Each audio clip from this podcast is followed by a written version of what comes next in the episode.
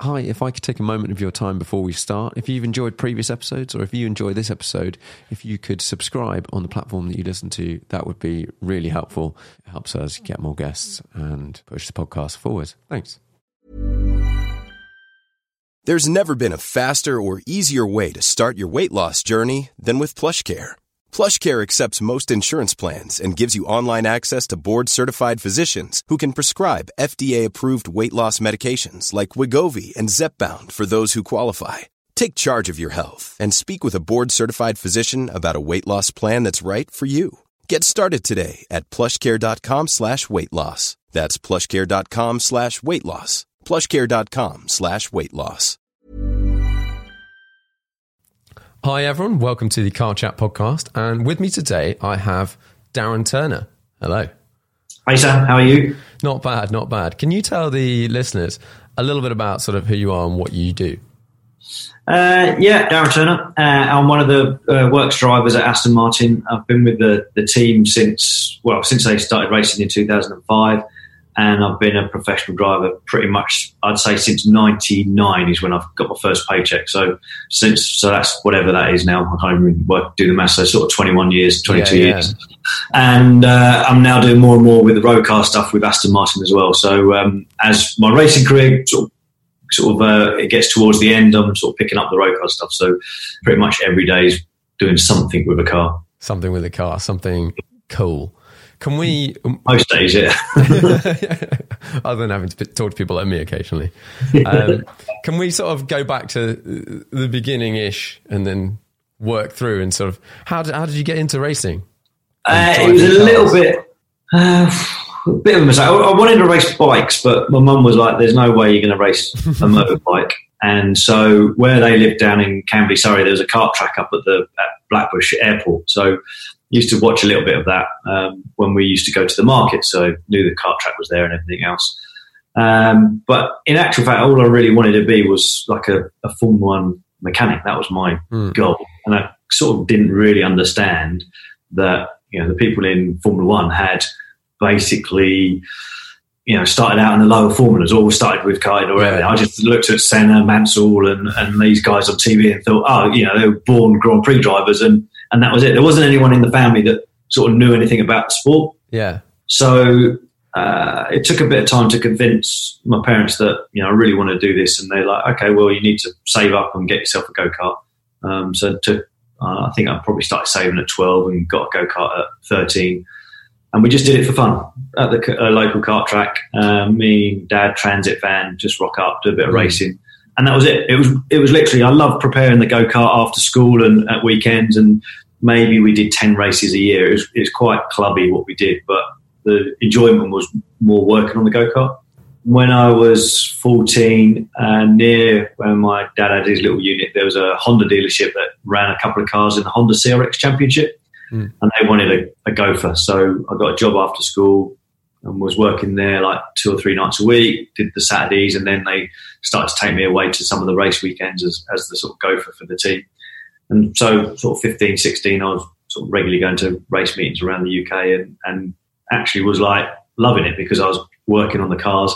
They trust me a little bit, not too much with Spanish, but it was an into motorsport. The karting was on the side.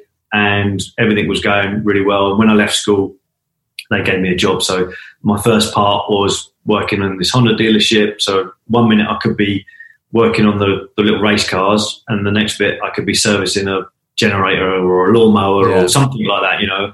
But unfortunately, that dealership went under. And at sort of 16, I'm like, oh, wow, about to be made redundant. And I sent out my CV to pretty much every race team that I could find. Because it was before the internet, so it was like I think Yellow Pages, Autosport, whatever was around. Just sent my CV out to everyone, and I got a couple of job interviews. I was just really lucky. Jordan Grand Prix was in its first year of Formula One, and they were after someone to work in inspection. And because of the background I had with my dad's business, which was a little engineering shop, so I was used to measuring metal and materials and using a mill and a lathe and stuff like that. So I went up to Silverstone, I think I just turned 17, had this job interview at Jordan Grand Prix and got the job. And then suddenly it's like, well, I'm now working for a Formula One team. This is amazing. I never thought that was going to happen at this point, if at all. So, and it wasn't obviously working on the car as a race mechanic, but at least it was a foot in the door. Yeah. I moved up to Silverstone, and so what were you doing at that point? In terms of racing, or just no, just like literally when you're working there as in doing inspection. Yeah, inspection. So every item for the car was, if it came from a supplier. So it was such a small team. I think I was like the 43rd employee of Jordan Grand Prix at the time. So nearly everything was outsourced in terms of build, composite, machining, milling, everything like that. Yeah, yeah. And so these bits would come in, and you'd have to measure them, make sure they're correct to the drawing, make sure that the material was correct, and then it would be put into the stores and used on the race cars. So every day was like, you could have, I don't know, 10 wishbones to measure, and you know, they'd get put off to the race team, or it could be a gear lever. It could be, you know, there's thousands of items on a Grand Prix car, even more so now. And it was like, just make sure everything is to the drawing. And that was my job. So, but it meant I was, well, the good thing was I moved away from home, which meant as a 17-year-old, you have to grow up pretty quickly. And I was based at Silverstone, and in the middle of the heart of motor racing, which was ideal place to be. And we were still karting. So my dad would either he would drive to the kart track and I'd meet him, or he'd come and pick me up and we'd go somewhere and do a bit of karting. So it's all still club racing and a bit of fun. And then effectively I got more experience at Jordan Grand Prix, and then they let me sort of move around the company a little bit, and I did other bits. I moved into R&D, which was good because I started to work on the wind tunnel models and going to Southampton Wind Tunnel with the design team and Gary Anderson and all these guys. So my learning of race cars was really, really steep because I was in the sort of the high echelons of motorsport with all these, you know, super smart people that I was able to sort of spend most days with. And I pretty much lived at Jordan Grand Prix, you know. I didn't really have a social life. I just loved everything I was doing there. So that was amazing. And there was quite a few karting events run by the teams that were based at Silverstone. So I was a bit of a ringer because I can't for real. I was only, whatever, I would have been like 60 kilos or something like that. So I'd go to these kart races and sort of clean up. And then everyone sort of said, well, you should really give it a go. Try and go racing, move out karts and try and do single-seaters. And it's like, well, you know, I've seen Formula Ford and I've got a rough idea that it's like 40 or 50 grand to go and do Formula Ford. That's something I'm never going to be able to get that sort of money together. And there used to be the Jim Russell Racing School at Donington. So I went round all the people at Jordan Grand Prix, and there was Alan Dockin Racing. There was a number of little race teams based at Silverstone at the time. And, you know, I was quite a cheeky little 17, 18-year-old. And I convinced everyone to give me a £5 or a tenner or 20, 30 quid. And eventually I got the 1,000 quid to go and do the Jim Russell Racing School. And that was really the start. That's when actually it started to take some sort of shape of being a racing driver. Up until then, it was just a bit of fun for me and my dad with the karting that gave me some access to understanding what race cars were about. So the Jim Russell, that week at Jim Russell was a real turning point in terms of trying to be a driver. Yeah. That stage there of working on the cars and working in some way on seeing them, how they're designed and stuff, that must have helped you massively throughout. Because I presume there's a lot of drivers that haven't really got much of a clue of how a car goes together and how it all works. Yeah, I think that is true. And it did give me a good grounding of vehicle dynamics and how things are put together, why they're put together. And also, especially when I've ended up in sports cars, it's like there's been a number of occasions when things go wrong and some of the track, and having some knowledge to try and fix the car to get it back is really helpful.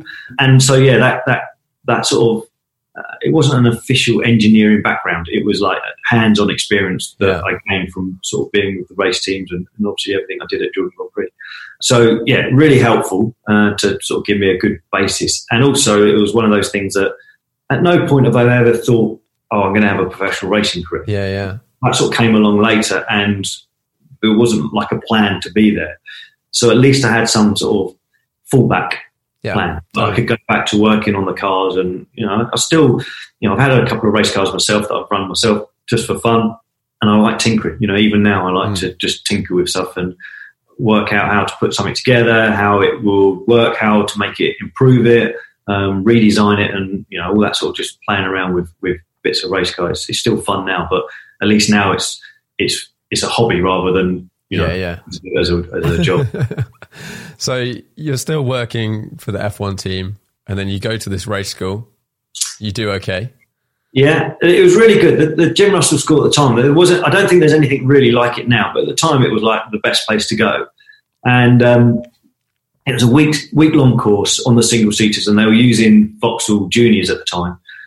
And like day one is generally tuition in terms of classroom tuition of what we're trying to achieve. And then at the Donington, the Grand Prix loop, so you could go up and down that. So you had to learn and heel and toe. And you weren't allowed off the loop onto the actual racetrack until you've mastered heel and toe, which was, when you think now that hardly any cars require it in terms of modern race cars. But at the time, it was such a good grounding to have. And then the rest of the week was spent, you know, getting up to speed, a bit more classroom sort of theory on it all, being driver coached by some really good guys that were sort of working at the school. And at the end of the week, it was a race. You got your first sort of signature knobs crossed on the back of the car. And yeah, I did well. I won that little race, and there was, you know, a fair few competitive people in there. But it meant I came away thinking, oh, actually, I can do this.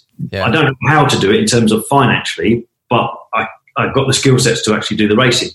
And so that was the sort of start of a, you know, crazy journey through lower single seaters and wheeling and dealing, to try and find the money to sort of go forward. And the people at Jordan Grand Prix were very good. The next step was trying to work out, you know, what is achievable in terms of a budget. There was no way I was going to walk into one, like, I guess the best team at the time was, or the best team for the first year of racing would have been Van Diemen with the Duckhams sponsored Formula Ford. You know, that would have been a dream first gig. And the only thing that looked like we could afford to do was the Formula First Championship, which I have to say is probably one of the ugliest race cars ever built, but so much fun. Yeah. And a really competitive field of drivers. There were teams in it. Probably the top sort of 6 or 7 cars were run by teams, but there was a lot of, you know, van and trailer type racing that was exactly what I was going to do. So to get the money together, one of the designers at Jordan Grand Prix, I'd been quite friendly with him over a few years, and convinced him that I've got a business plan that if he lent me the money to buy this race car, I could buy it, I could race it, and then I would sell it for more money than I bought it for, and he would earn a profit. He lent me the money to buy the first Formula First, and we went off and bought what we could for that money, and it was a bit of a nail. But the nice thing is I had the whole of Jordan Grand Prix and all of the facilities of Jordan Grand Prix. So I used to store my car there. When the team went off to the race weekends, I'd bring it out of the shed and I'd bring it round, and it would sit in the race bays that the F1 cars were in. And I spent every evening and every weekend just working on my race car, and, you know, slowly improved it. I was sort of fairly sort of cunning in working out that actually I need setups from the good teams. So I need to know some of the mechanics, and then hopefully they'll do a cash deal and come and do my car and set it up. So I sort of worked every angle I could, and we ended up doing 8 races of the championship, and the last race of the year we put it on pole position, which sort of wasn't really known for, you know, a lad and dad to sort of do. So it finished really well, and that gave me the chance to do a winter series with the team. You know, they gave me a free drive. Speedsport gave me a free drive, and, you know, away we went. And that was the start of this sort of semi becoming a racing driver. But again, it was finding the money. And what was really good on that Jim Russell Racing School, there was 3 other guys there that were doing the course. They were all there for different reasons. They were older than me, you know, not 10 years older than me, something like that. So they're there just to enjoy the course. Yeah. I'm still friends with them now. One of them worked in the city, and he was instrumental in finding me sponsors, like throughout the early stages. Nice. So those friendships and you know, the desire to help me on my journey came from going to that Jim Russell School. And if I hadn't have gone to that school and hadn't met those guys who were, you know, liked me and wanted to see me do well, then, you know, my little racing career would have been really, really short, you know, and it would have just been doing a bit of karting for fun or something like that. So, the chance to get to Jordan Grand Prix, the chance to go and do the Jim Russell Racing School, those key points were sort of the start of a career, really. Yeah, because presumably there's tons of people out there who are quick, but putting together sponsorship to go and race, that's hard. Yeah, I'd say that. Yeah, there is thousands of people that are quick, and then there's the ones who are really quick, and then there's the ones who are exceptional. Yeah. And you know, there's not that many in that little bracket. But definitely for me, it was more about what was happening off the track, because the only way I could be on track was to make sure I optimised every opportunity off track, which was going out and finding money and sponsorship. So.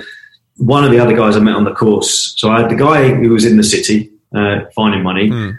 Another guy, Andy, he was a printer, so he was helping me put brochures together, sponsorship proposals, you know, all of this stuff that as a 18, 19-year-old at the time, I wouldn't have been able to do, but he was there behind me doing it all and making sure I had professional brochures to be able to go and drop round, you know, train estates and pop them through the door. Because, again, it was all pre-internet, you know, you literally have to get the Yellow Pages out and go, right, I'm going to go round this trading estate, and if I see one nice car outside a building, then there must be a petrol head in there, and that's the company I'm going to put the brochure through. And it worked. You know, you found little deals here, there, and everywhere.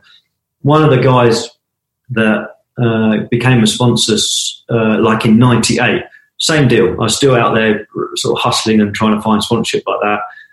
He's still a sponsor now. You know, he's been on the journey for 22 years now. And, you know, it's great that people. It's probably even harder now, especially with the current climate, to find people with companies that they can get involved and become part of your whatever the journey is. Yeah. You know, especially the next sort of generation of drivers. So I was lucky that it was a period when there were a lot of companies that were probably in that position that they could do some sort of sponsorship deal and get involved. And presumably, if you get the right person at the right time, that relationship, your relationship with them grows over the next 20 years or whatever. But then hopefully their company also grows over the next 20 years, or what they're doing business wise, and therefore they can offer more sponsorship. One of the bit that like took me a few years to work out is when you're starting as a driver, there'll be a lad who's being a mechanic or trying to be a race engineer, or there's a guy in the company that you're getting sponsorship from who's also starting out. There's all these people starting out and on their journey and trying to move up. And now I'm really aware of it, and I try to sort of help, you know, when I do speak to younger drivers about, you know, a bit of career advice, is just remember the guy that is your front-end mechanic on your car, he's probably going to end up being a team manager, or he's going to be a race engineer, and he's going to be in a position in future years that could give you a job. So, like, don't be a dick, basically.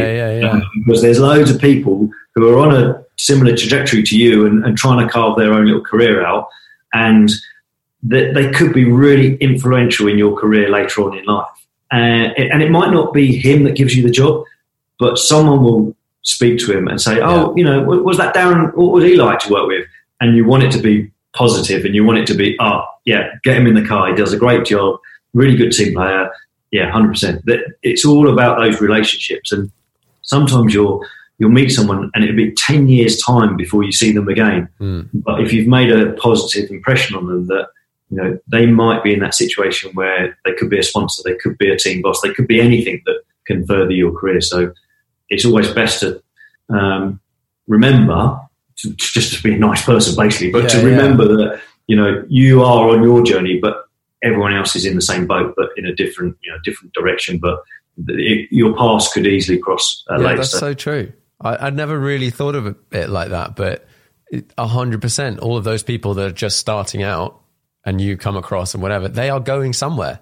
And they could be a big dog in the future, and they could be the person that gives you the big contract for whatever you're trying to do. And even now, I'm sort of more aware of it as I'm getting to the end of like a racing career, that there's guys that were young, you know, let's say when I was like early 30s, and they were like in their just coming into the 20s, and they were like a number 3 mechanic. They're now proper players in maybe engineer or a team manager role at a team, and it's like, it's weird because I'm like a lot older. When I started, I was always younger than mechanics. Now I'm a lot older, and it's like, you know, they're influential in making decisions, and you should be mindful of that when whenever you're doing any sort of any part of a team sport, and I think it just in life, anything in life. Yeah. It's definitely a good one to remember, isn't it? And check yourself every now and then when you might be rude to somebody, like, oh no, don't go back and say sorry. Just be nicer. Yeah, it's better to be nice in the first place, isn't it? Yeah, exactly. So where do we go from there? So you've... So I did the Formula First Winter Championship with a team. I started to pick up a few bigger sponsors. And at that point, you know, I made a few, like everyone, you make career choices and some of them are bad. And what I should have done after Formula First, I should have done Vauxhall Junior. But I got persuaded to do Vauxhall Oaks, which was just, you know, I was still really inexperienced, and I sort of went two stages up the ladder, and it wasn't a great move. And that was a bit of a, so this was 94, a bit of a wasted year. But I had started to build up a bit of a sponsorship portfolio, and then that meant I went on to do Formula Renault in 95 and 96, which with Redgrave Racing, and that team in particular, that family looked after me so well. Without that family sort of taking me under their wing, 100% mine, probably by the end of 94, it would have, you know, again, it would have been a like that's done and dusted and really hard to keep anything going. But I was really lucky that the team, the family sort of believed in what I could do. And although I had a healthy sponsorship deal in 95 to bring to the team, in 96 I didn't, and the team funded my racing. Oh, nice. And it was that year that put me in the contention for the young auto, well, at the time it was the Autosport BRDC Award, McLaren Autosport BRDC Award, and it put me in contention to do that at the end of the year. And that award was basically the big stepping stone for sort of carving out a professional career. So you get to go to Silverstone, you have 2 days, and it was 6 drivers against each other, 6 young drivers, 2 days against each other in different things. Formula 3, I think we had a cage room, we had a saloon car. And you're basically going out there to be the quickest in everything they give you, just be the quickest. And funny enough, this morning I've just come from Silverstone because the latest winner, or last year's winner, Jonathan Holgaard, had his first run in the Formula 1 car. So it's really nice to be back involved in that as a judge and to see, you know, the next crop of drivers coming through. But the 2 days of the award, I just loved. You know, I had 2 great days driving different cars, and you know, I was able to just be myself and drive with everything on the line because there was so much at stake. But I went along to the awards ceremony in December thinking I did a good job, but no Formula Renault driver has actually won this award before. It's always a Vauxhall driver that's won it. So I'm guessing Vauxhall sort of sponsor the award or something like that. You know, that's how my mind was working, that, you know, there's no way that a Renault driver is going to win it. So I'll go along to the amazing Autosport Awards, have a lovely dinner with my family and friends, and sit at the end of the night and clap the winner and everything else. But to my amazement and everyone on my table, I picked up the award. And incredible moment in terms of, you know, I don't actually remember much of the evening because it was all a little bit overwhelming. But to walk away with the title, the 50 grand check and membership to the BRDC, it was like a huge turning point and springboard for me. But what it did was give me the relationship with McLaren. So that was December 96. March 97, I got my first F1 test, which was part of the prize with the award at Silverstone. That went really well. And that's the start of my relationship from sort of 97 to 2006 with McLaren. And Martin Whitmarsh took me under his wing, and, you know, he was the guy that got me into Mercedes DTM in 2000, and I spent 99 going around the world with a McLaren 2-seater Grand Prix car. You know, amazing time, and it all came from that award. And maybe if I hadn't won that award, it would have been the natural point of my racing finishing again, because you know, trying to find the budget and everything else to move up to the next level would have been too difficult. But, you know, again, even then there's been no plans. It was always what opportunities come along and then make the most of it. And, you know, McLaren gave me loads of opportunities. They gave me the chance to be with Mercedes for a couple of years. And, you know, that was the period that, like, you know, 99 was when I started earning some money from driving cars and sort of turning professional. So, very, very grateful to have picked up that award, because if I look back, everything pretty much goes back to that award and coming away as the winner. Yeah, very cool. So at that time, so you went from, did you say you Formula Ford into driving, testing F1?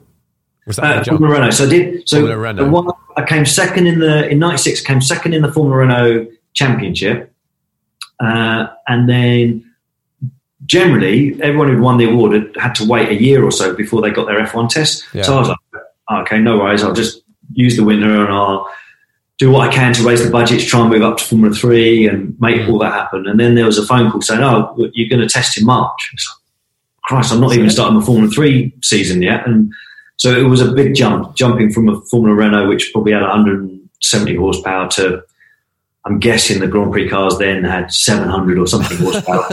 So it was huge, you know. And it was a West livery McLaren. It looked amazing. Sick. Just the most amazing day.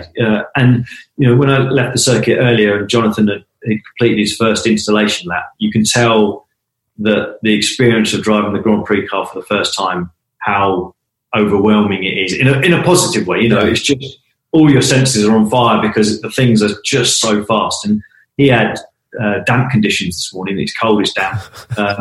So that would have been even more exciting for him. And I had a perfectly blue sky, perfect day. And I can just remember heading down to Stowe for the first time thinking, Jesus, this thing's, it's not slowing down. It's still pushing and pushing and pushing. And it's one of those things that your eyes are watering and you can see them when you brake sort of dropping onto the front of your visor and stuff like that. And it's so true that the brakes on the Grand Prix car, they're just insane. And that was on the installation lap. And I had another, they did it in 5 laps, knowing that we weren't really physically strong enough for it. So we had 4 5 lap runs, and by the time I got to the last 5 laps, I only did 3, and then I came in, and it was like, you've sort of come in a bit early, and I'm like, my neck's gone. I can't even hold my head up, so there's no point. If I continue for next 2 laps, I'm going to go slower and probably crash. So it was the right choice, and also I think making that sensible choice on the day was the reason they then rang and said, okay, there's some more work to be had here if you want the future. And that's, the first thing they ask you to do is a aero test, which is up and down a runway. And, it's the real mundane stuff that the likes of Coulthard or Hakkinen really don't need to be involved with. Yeah. But for a young driver, it's great, to spend 3 days in the airfield in the middle of France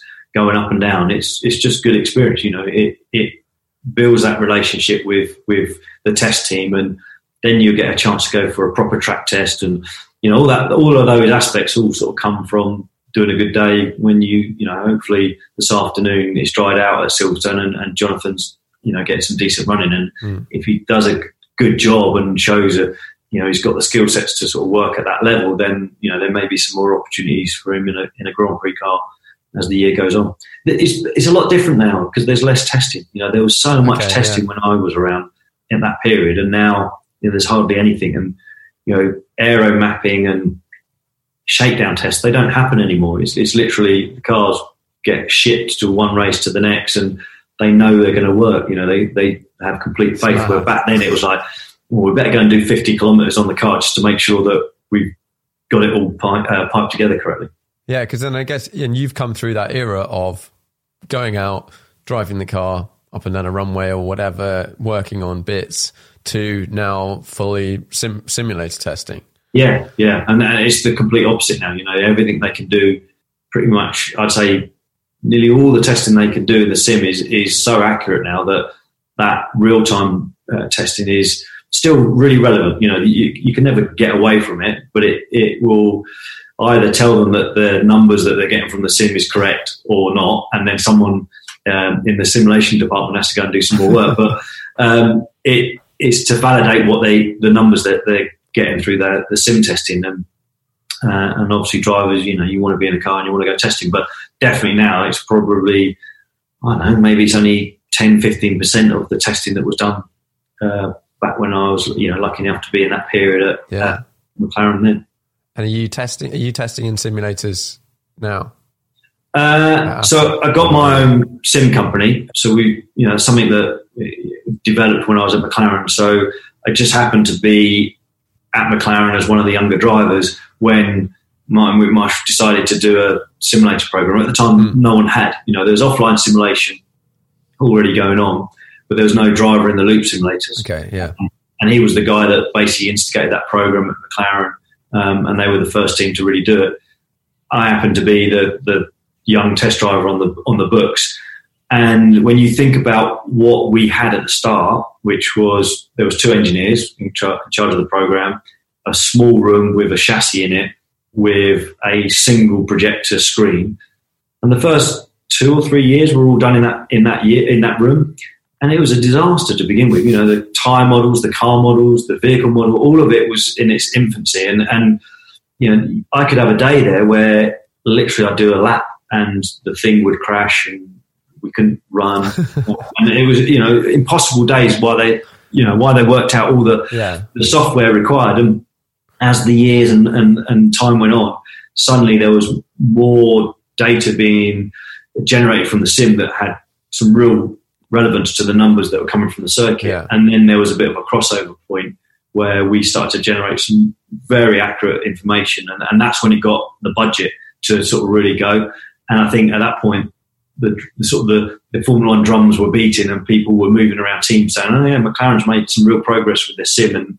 And now you can see that every race team, every Formula One team's got a sim now. So I was lucky, you know. I started doing that. I think it was either the back end of '98 or beginning of '99, and even up until, you know, this year, I've been doing the real high end simulator work, either in Formula One or other big sort of like NASCAR and stuff like that. So those sort of programs where it's got the OEMs behind it, and so, you know, that stuff's been really good. And because of all that experience I got from doing the McLaren simulator and then Red Bull, then Toyota, I started to set up my little business, Baseform Simulators, more because there was an opportunity, because no one really was doing it at the other end of the market for driver sort of development at the time, and the technology was sort of just becoming available. And I was thinking, well, I'm probably not going to earn a living racing cars forever, so I need to have some other mechanism to earn, you know, to pay my mortgage. Whether the little company survives or grows or does anything, I still need to learn. So thankfully it's now been running 10 years and, you know, it's growing and growing and growing, and we're sort of developing more products. But in terms of a learning curve, it's been really nice to have that going on simultaneously to my racing, because if I'd literally had to move across from racing to this 10 years ago, then I would have had to rely solely on earning out of this company. And, you know, it's been able to grow organically while I've still been able to sort of go racing. And how, so your company, where does that sit in terms of, you've got your F1 professional sims, I'm presuming, are sort of like over here somewhere, and then you've got someone on their PlayStation over here. Where do you tailor towards and for who?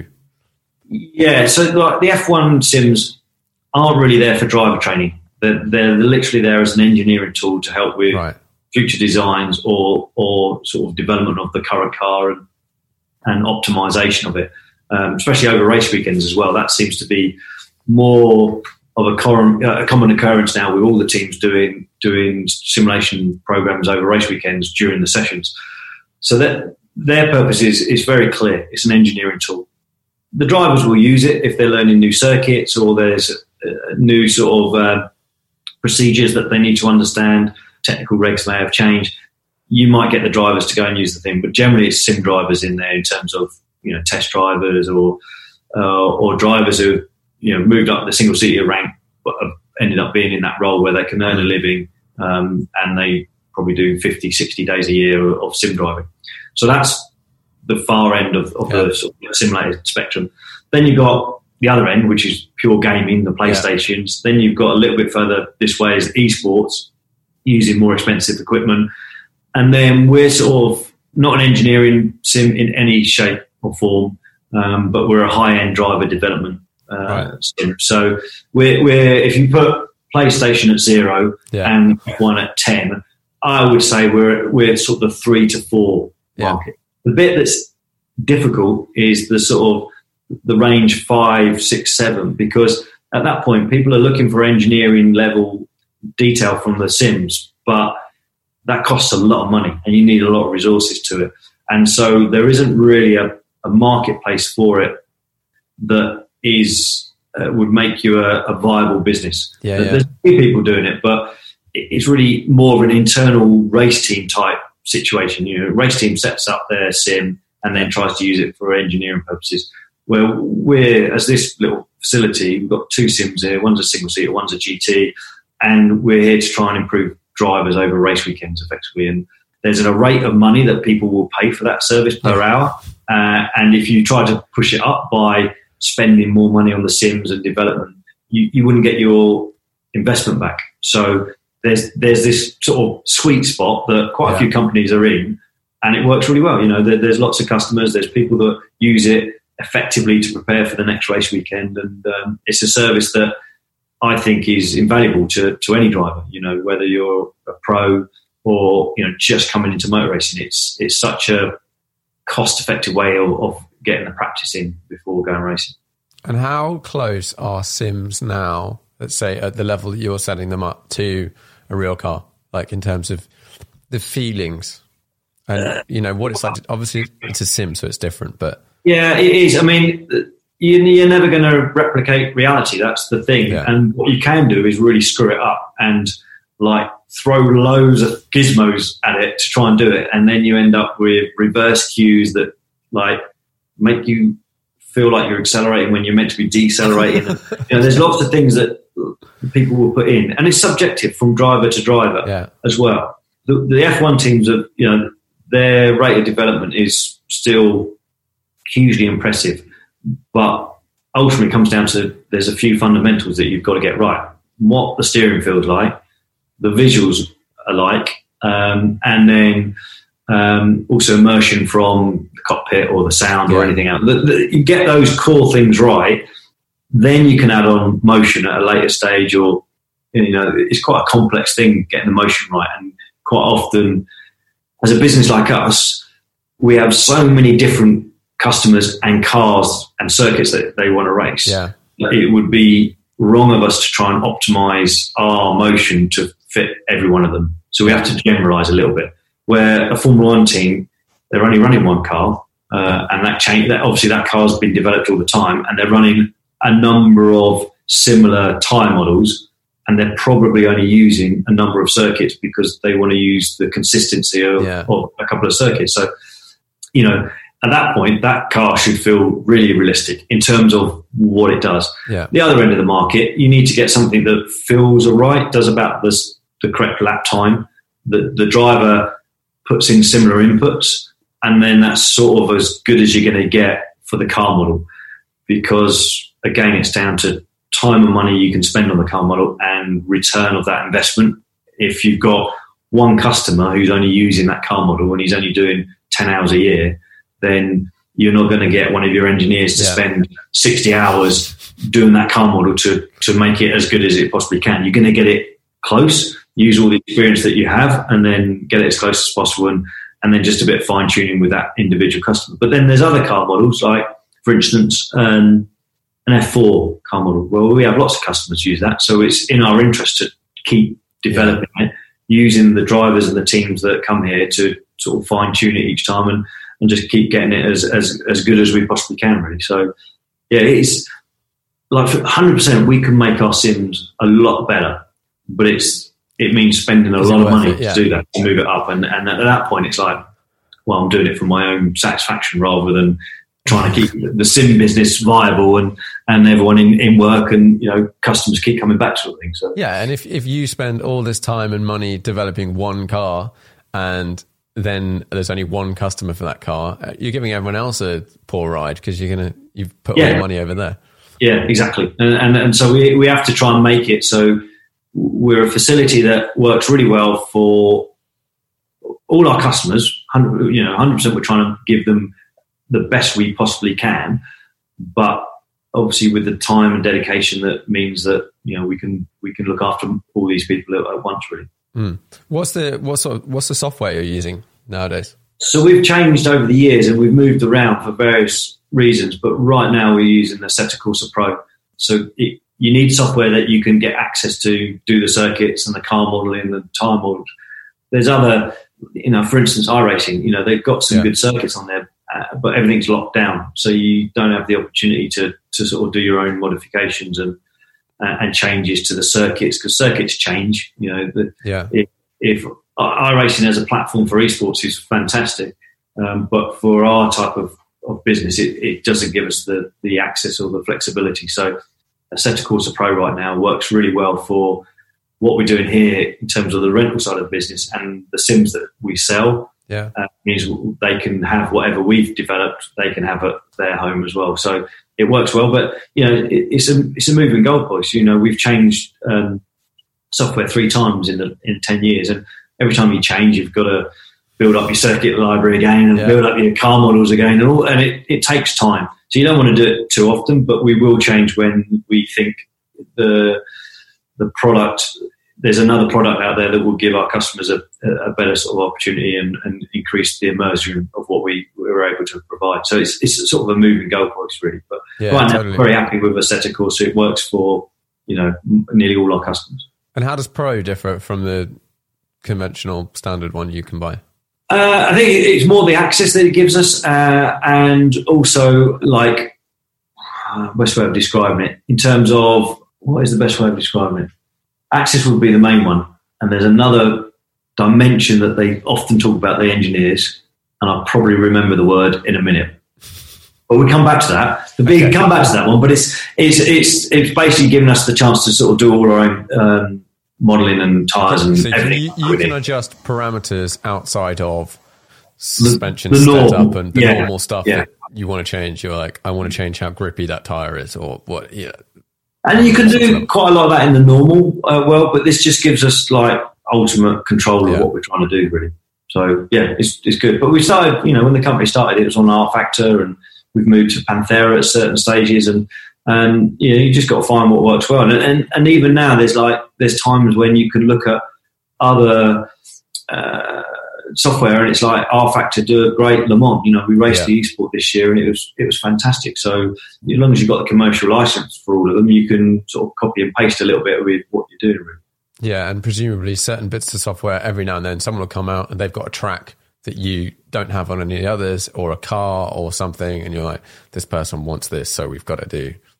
Yeah, quite often it's people that bought our sims that will suddenly go, have you got this circuit? And it's like, actually, I've never heard of it. And then we do a bit of work. It's like, we don't have it, and you can't get it on the platform we're using, but this platform does have it. So you just need to download the software and use it. It might not be ideal, but it's still going to be really relevant for what you need to learn the circuit. So we can't do every circuit in the world, because that would just don't exist as well. It's unlikely we're going to have a customer here that wants a circuit in the Willow Springs in California or something like that. It's unlikely, so we don't need to cover that basis. Yeah, totally. The home sort of sim setup, I'm on that slight journey, just elevating slightly up, and I'm at the point now where I think I'm about to go and get some sort of cage type thing and mount some screens, and that's the next step for me. But it's pulling the trigger on and trying to work out where to pitch it. Well, the budget will dictate that. The budget, obviously. But, you're the difference of doing, let's say, a race weekend in a race car or buying yourself a sim, and you're okay. Well, the way I look at it on the sim stuff now is there's so much decent equipment out there that's available that will give you a good level of sim without too much expenditure. But they last forever. That's the thing. If you buy a sim now and you spend, I don't know, let's say 12 or 16 or something like that, but it's going to last you 5 years minimum. And then you think about how much you get out of that sim, and how much it will help your preparation. It's a small fee to pay over that period. Okay, it's lumpy at the beginning, but that's one of the sort of hours in. You get a lot out of it. Yeah, exactly. And I've sort of lived around sims now for over 20 years, and I don't have one at home, and I really want one at home. But I know if I had one at home, I'd be spending way too much time in it.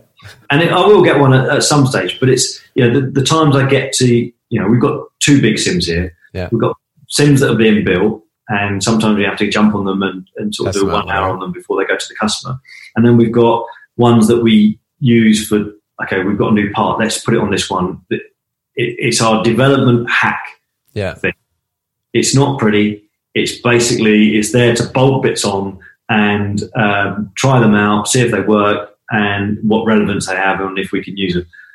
And to use that, like when people have gone home and just sort of have an hour, cheeky hour on it, I love it. You know, it's good fun. It's, you know, it's an enjoyable time to just drive for the sake of, you know, enjoyment really. I went to, I'm not going to name them, but I went to a sim place a while ago, probably 5 years ago, to do, I did like an introductory session and they were going to optimize your life and everything or whatever. And my problem was I got in it, was aimed to drive the car that I was racing at the time, which was a Radical, and I got in the sim and it just didn't feel the same. Like I know it's not going to feel like racing a car. Like I've driven loads of racing games and stuff before, and with wheels, it's just, even just the wheel was way, way off to how it felt. And that meant it took me most of the time in the session, even to get close to being able to just drive the sim. Yes. Yeah. Whereas you get on a good one or one that's been calibrated well, and that journey is much shorter. And immediately I went away from that and was like, well, And I've tried a couple of other ones since. And I was like, well, I'd rather go home and do like 5,000 hours at home than 2 hours on something where you have to learn to drive the sim. And then you're like, I'm not actually sure I'm getting anything out of this. The main thing would be the coaching side of it. Yeah. 100%. That is, you know, you can't just get that at home.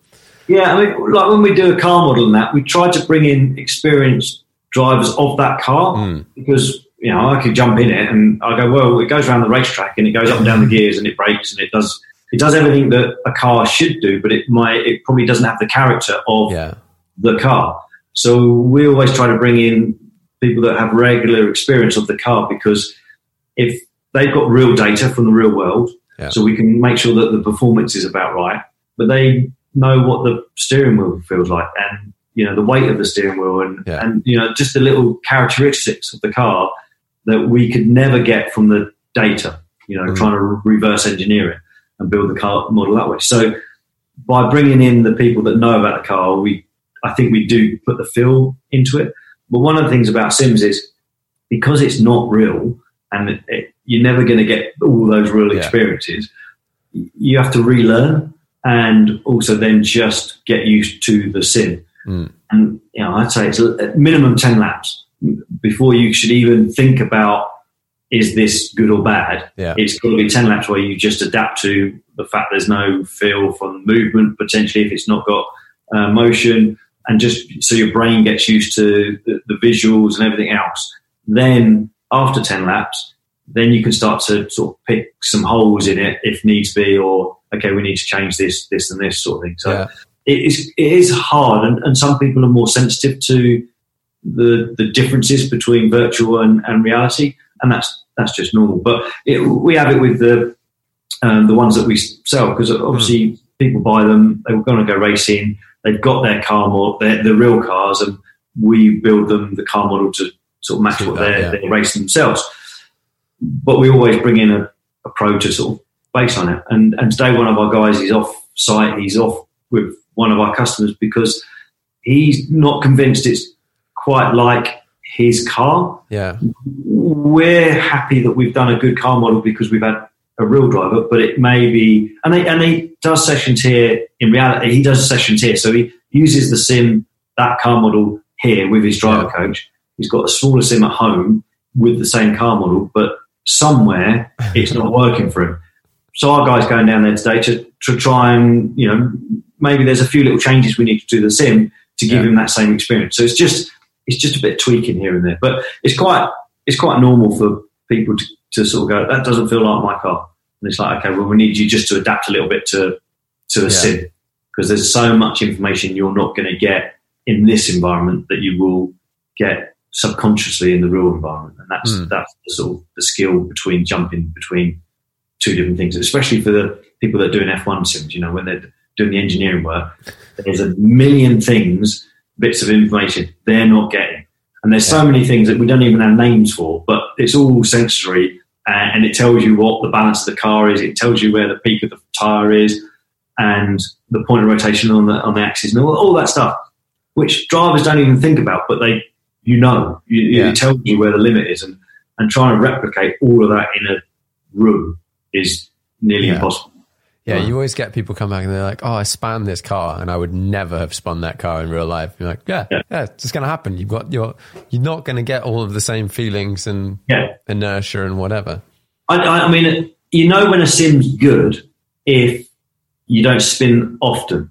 So once you've got through the sort of getting used to the sim, if you're spinning off every 2 or 3 laps, then, you can sort of justifiably say, it's not good, you know, this isn't quite right. Unless you are a person that races in the real world and spin off your 2 or 3 laps as well. But, you know, then at that point you go, this is brilliant. This is absolutely spot on. But it's one of those things, you know, I think this year I've not had a spin in the real world. Last year I had 1. And I think the year before that I had 0. And the year before that I had 2. So in real driving, spinning, once you get to a certain level, it doesn't it doesn't really happen. And then if you get to the sim world and you're going off, I don't know, 10 times a session or a day, then you need to, the sim needs to be improved. They need to be able to give you a bit more cueing to see where the balance of the car is. Yeah, I remember when it was Project Cars, when Project Cars came out, I remember playing at home and then just span like 100 million times in the first 10 minutes. And it almost got to the point where it was like, this is going in the bin because I just cannot drive it. And then they came out and they're like, oh no, we haven't calibrated it at all for anyone to use in real life. You're like, okay. Right. Yeah. Thanks for that. Yeah. Cheers, guys. Yeah. The telly nearly went through, or the monitor nearly went out the bin. Yeah. But it's like when I've been doing this, like obviously the lockdown now, there's so much sort of esports going on, and I did the Legends Trophy and stuff. How was that? Oh, it's amazing. Loved it. But it was the hours required to be competitive. Yes. So, you know, there's some proper drivers in our little race that we were doing on Saturdays, and effectively you could test all week. And when you saw people's lap count, you're like, they have literally been testing all week, you know, because they've got nothing else to do in the week. And you know, I used to maybe get it running Friday night. I'd come in a bit earlier on Saturday, and I reckon before each of the races I had 4 or 5 hours of track time, which I thought was plenty. Yeah. And then you think, I reckon they're up to 25 hours of track time with the amount of laps they've done. And, you know, there was a big difference in people's performance because of that. But it was still great fun. You know, I loved it. And there was Indy in particular was when we did the 500, just the most fun I've had in a sim environment. And it was really competitive. And at one moment you think you're a hero because you're sort of near the front, and then everyone toes past you, and then next thing you're in the wall. And it was just the banter on the Discord and everything else was you know, really a good way to spend a Saturday. And it stopped. You know, there was season 1, season 2, and then there was talk about doing some more, and it hasn't happened now. And what we've tried to do is a couple of sim nights with people that have got our sims at home. And no one knows the tracks. We sort of shout at 6 o'clock and say, right, 6 o'clock, this track's going live, and 7 o'clock, free practice, and then 8 o'clock, 10-minute qualifying, and then we do 2 races. Yeah. And that's it, a bit of fun. And one will be reverse grid. And what generally happens, we do the 2 races, and then it's like, because everyone's on Discord and still talking, do you want to do another one? Yeah, all right, let's do another one. So, and it's great fun because no one's had to do 10 hours of practice to be halfway up the grid. Yeah. You know, it's like everyone's starting off with the same, and for sure there's people that are really good at it and not. And occasionally the ones who are, I would say, lacking in experience in the esports sort of stuff, I might tell them a few hours before it's going to be, just to give them a bit of a helping hand and get them up to speed to the thing. But yeah, it's been really nice just to sort of throw in those races every now and again. It would be good actually if I can try and get one later on this week as well, just to, while I'm in the UK, it'd be nice just to sort of crack on and have another. It's quite good fun, isn't it? Like messing around with mates and stuff. It's really good fun, and the nice thing, what was happening was none of us could get through turn one without wiping out half the field. So effectively, whoever managed to get through turn one would become the safety car. So it's like, you know, whoever it was, like, can you just slow down? Some of us are upside down or whatever. So pack everyone up. And then one of my engineers here would be like the sheriff and like, okay, you can go green, green, green, and off we go again. Yeah. And if there was another massive shunt, it would be like, okay, well, you know, it's race to the flag now. But at least it was really sporting and a bit of fun. And it was also like, you've got to have a beer beforehand. You're not allowed to drive your sim without fair a beverage before. Yeah, so it was good. How much crossover do you think there is between real world on track driving and esports driving?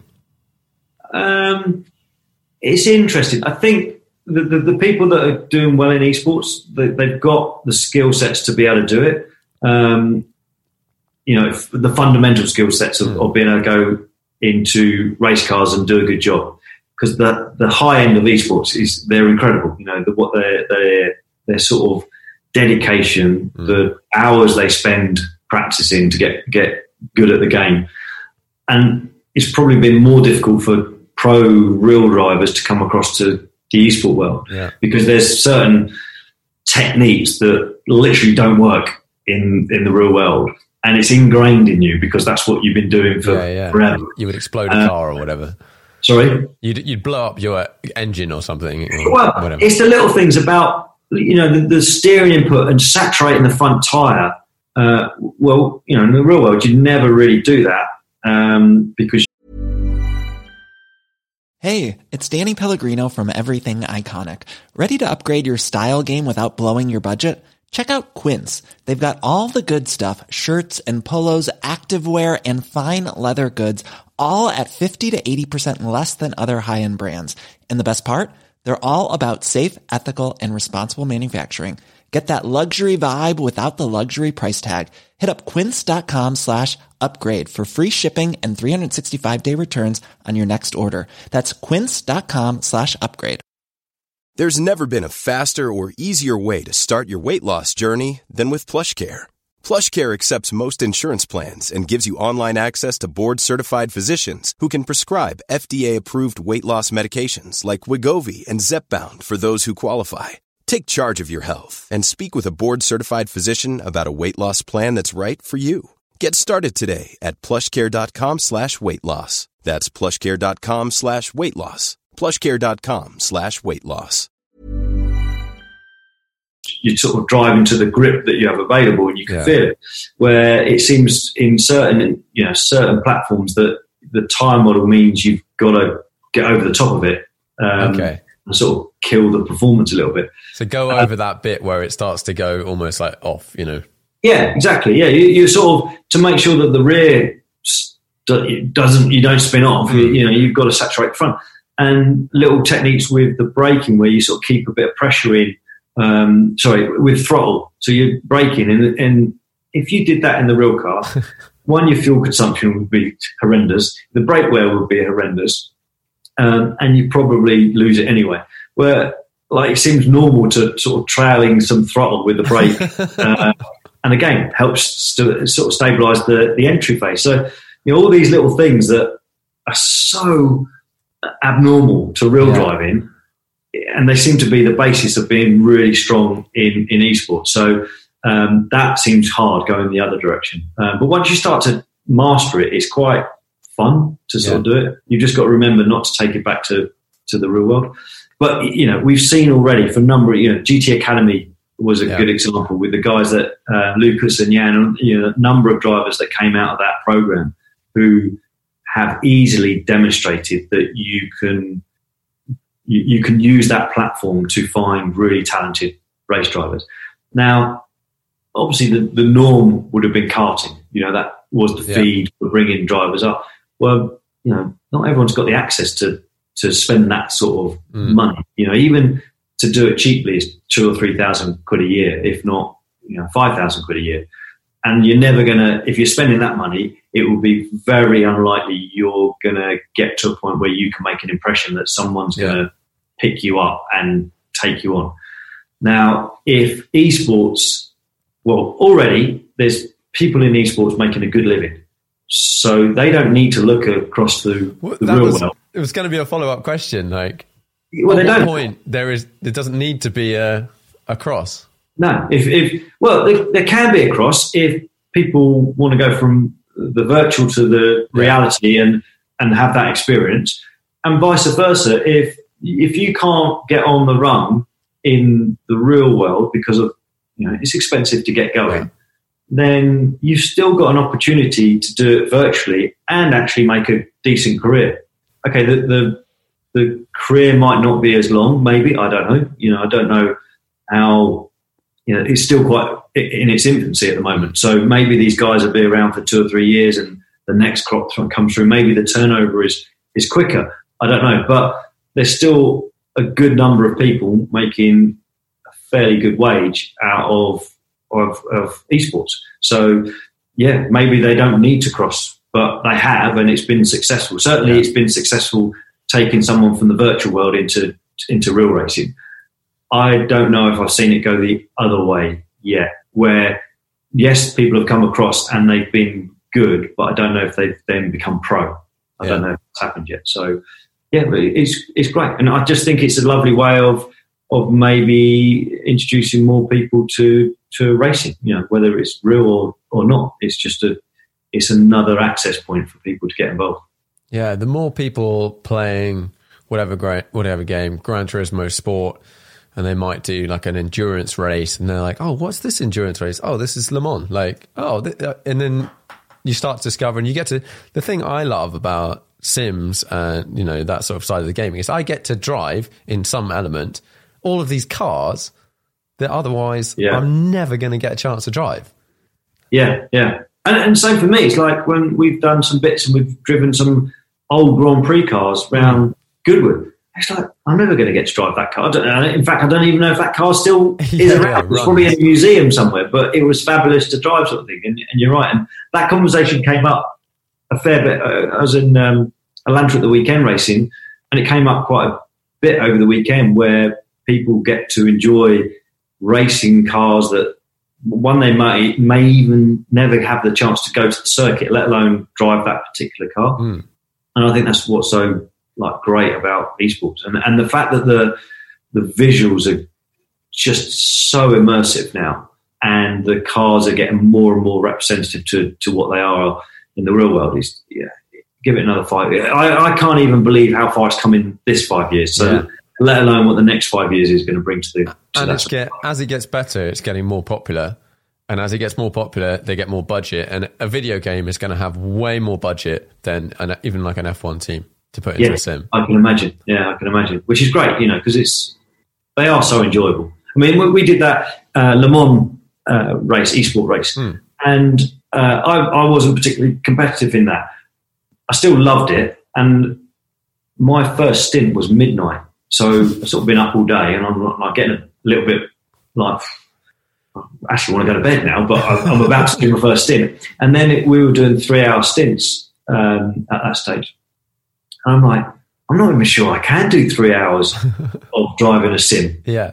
It went so quick, and I loved it. And one of the best bits for me was on the Mulsanne straight, a Corvette was overtaking me. And the noise of it coming past was identical to what it is in reality. And it's the noise of their side exhaust coming up the door and into the car. And I was literally driving along, and I was like, oh my God, I just want to stay here for a bit longer. He's going past, but I wish he wasn't, because it's just brilliant. And one of my guys, the engineer, was sort of sat next to me anyway, and this is so good. It's brilliant. Back with the thing. It was just great. And it would be really good if that was a one-off, obviously, because there was no Le Mans in June. Yeah. It'd be great if they did that annually. Maybe it's a winter thing or something, because it was so much fun to do. Yeah, they should totally do that. And it was cool. I watched a bit of it, and I'm sure it was wicked fun to do. So we've talked about a lot about sim racing. in Le Mans and stuff like that. Let's talk a little bit about real life out there on the track. So you've been to Le Mans quite a few times. Yeah, I missed this year, but it's 17 up until now. So I never thought, even to go there once would have been like a great experience. So to have been there like 17 times. I've been there 18 because I was there in 99 as the reserve driver for Mercedes. So that was a nice way to go there. So I got involved with the team. I saw how it all worked. It was an unfortunate weekend for Mercedes anyway, but in terms of an experience, I think for anyone, any driver, it would be worth going there as a part of the team, but not as a driver beforehand, just so you can understand the magnitude of the event, to take in the atmosphere and to operationally see how it runs. Because I think if you go there for the first time and you haven't had any experience of it, it's quite a lot going on. This year was probably a bit easier for the drivers because there was less things going on in terms of off-circuit commitments with the driver parade, the sponsorship things you have to do. Yeah. There's none of that going on, so it was quite a basic race weekend.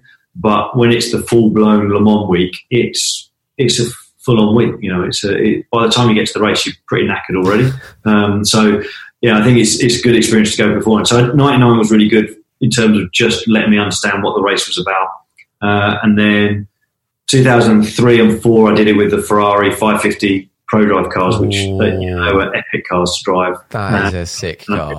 It's beautiful. I mean, it was really good to drive. And I got a chance to drive with Colin McRae in 2005. So that was just an amazing week.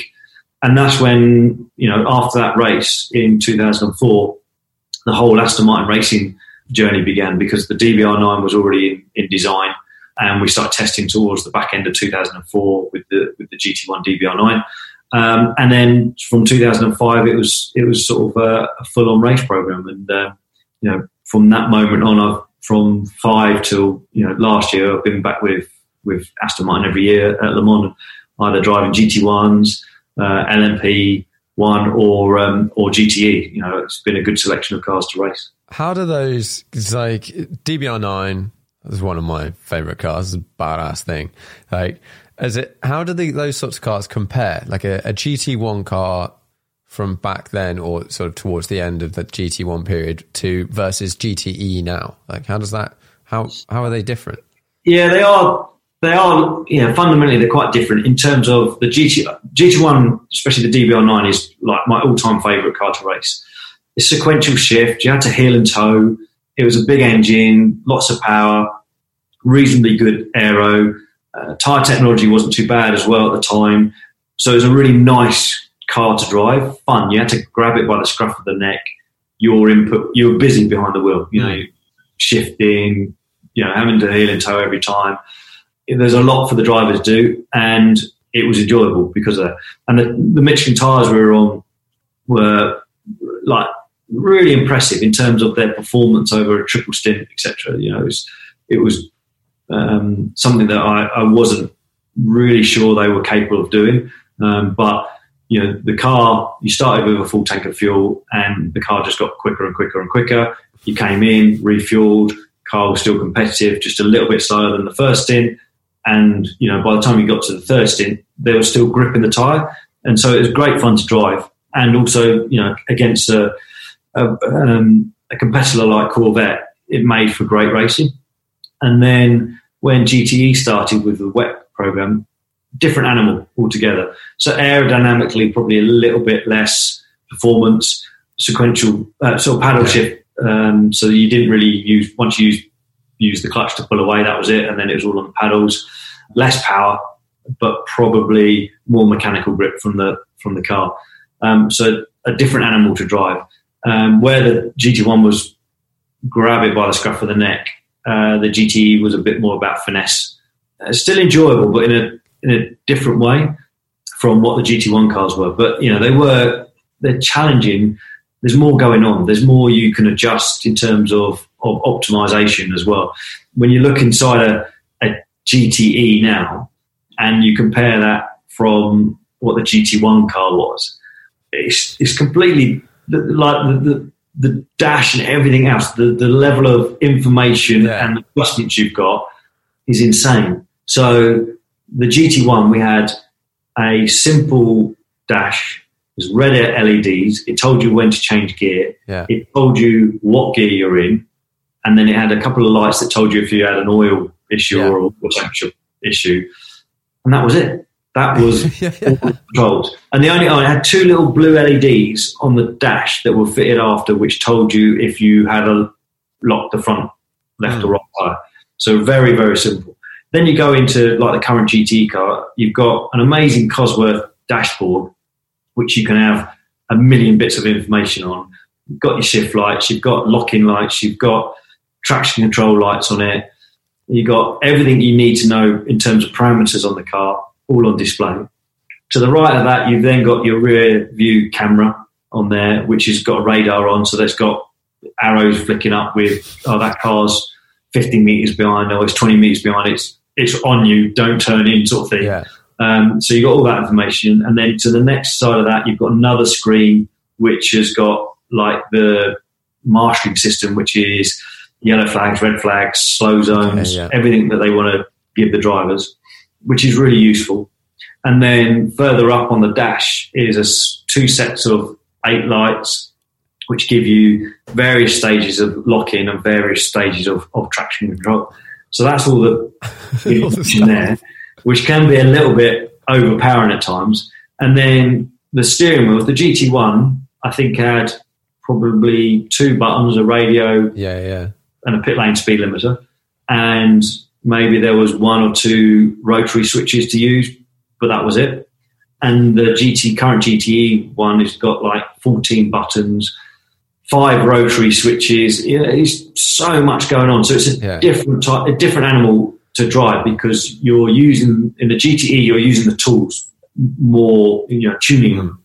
Where, like I said, the GT1 is like, it's a bit rough and ready. Just grab hold of it and drag it around for 3 hours and do the best you can with it. But so much fun to drive. And all of those cars sound unbelievable. The LMP, we had the LMP phase, which, you know, the first 9 and 10 was the Lola Aston Martin V12. That was sick. Beautiful car, sounded incredible, and completely different from a GT car to drive. And it was the diesel period, so we never had a chance of overall victory. But we were, fighting for petrol honours when we were out there. And a great car to drive. You know, to run in LMP at Le Mans, where you're not really having to think about your mirrors particularly, it's just cutting through the different classes. It's great to be in that position. Really enjoyable. And I'd say the only downside of everything that's Aston Martin Racing's done has been 2011 when we had the AMR1, which was, pretty much a disaster at Le Mans, and soon after that got canned. So, for all the years of success and that, and one year where it wasn't particularly good, it just shows how strong the team's been over such a long period of time. Yeah, definitely. That the whole scything through traffic, like right now. How did GTE... Because GTE cars are they still... There was a point where they were faster than LMP2 cars on the straights.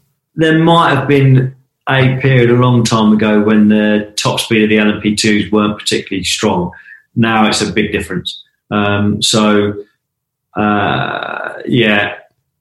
say if you look at top speeds at Le Mans, the GTE cars are nearly nudging 200. I think the LMPs are sort of 225... and the maybe it's 235, 240 for the for the LMP1. So maybe not as high as that, but it's still 230 or something. So there's a nice speed differential between the cars. What you don't want is everyone with each class with a similar top speed, because then it means all the overtakes have to happen in the braking zones or the corner, and that leads to all sorts of problems. So when the cars are considerably quicker down the straight, it's easy for them to either decide, I'll wait until I got through the corner before overtaking, or for you to go, okay, we're probably going to be getting close to each other when we're in the braking zone. If I just ease off the throttle a fraction, he's going to get a clean line through the corner, and the overall hindrance is less. You know, that sort of traffic management is one of the biggest skills to have at any multi-class type of racing, and particularly at Le Mans, is letting your ego go, do you know what, I'll just ease off here because it's effectively is going to be the least compromise over my lap time. And that's what you're generally fighting against. But quite often it's like you're in your zone and it's like, no, I'm going to break it at my normal point. And then you end up with this cluster of chaos at the apex where you both are completely screwed and you end up losing a second half when if you just rolled off the throttle, gave that person the corner, you lose half a second. But it's quite a hard mindset to get into.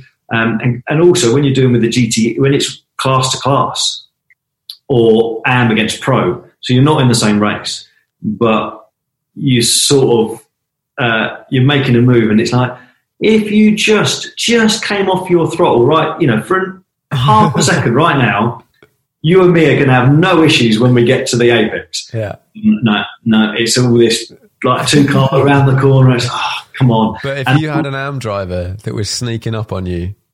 Sorry? If you had an AM driver sneaking up on you, would you do that little lift and then just let them pass? Well, it never happens, does it? An AM driver never coming up on you. You know, it doesn't work like that. Thankfully, you know, there's always a difference between the pro class and the AM in overall performance. So that scenario doesn't happen. There's been occasions when the classes have been really close on performance and you might be on triple stint tyres and they're on new. Yeah. And then it becomes a bit more of an issue because if you're behind them, it's really hard to overtake if they're not going to help.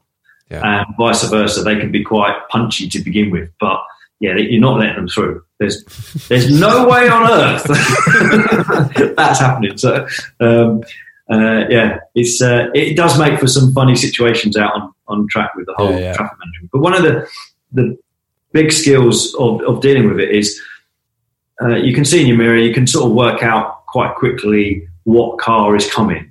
You'll build like a bit of understanding of all the cars out there. Yeah. And you'll start to plan where you think that car's going to get to you. So you're already working out what the overtake might look like and what you might do to compromise yourself less. So it may be you roll out the throttle. Or it could be you actually defend early. So the prototype knows, okay, he doesn't want me to dive bomb him. So I either stay behind for the corner or I've got to go the long way round and there's a bigger risk. Yeah.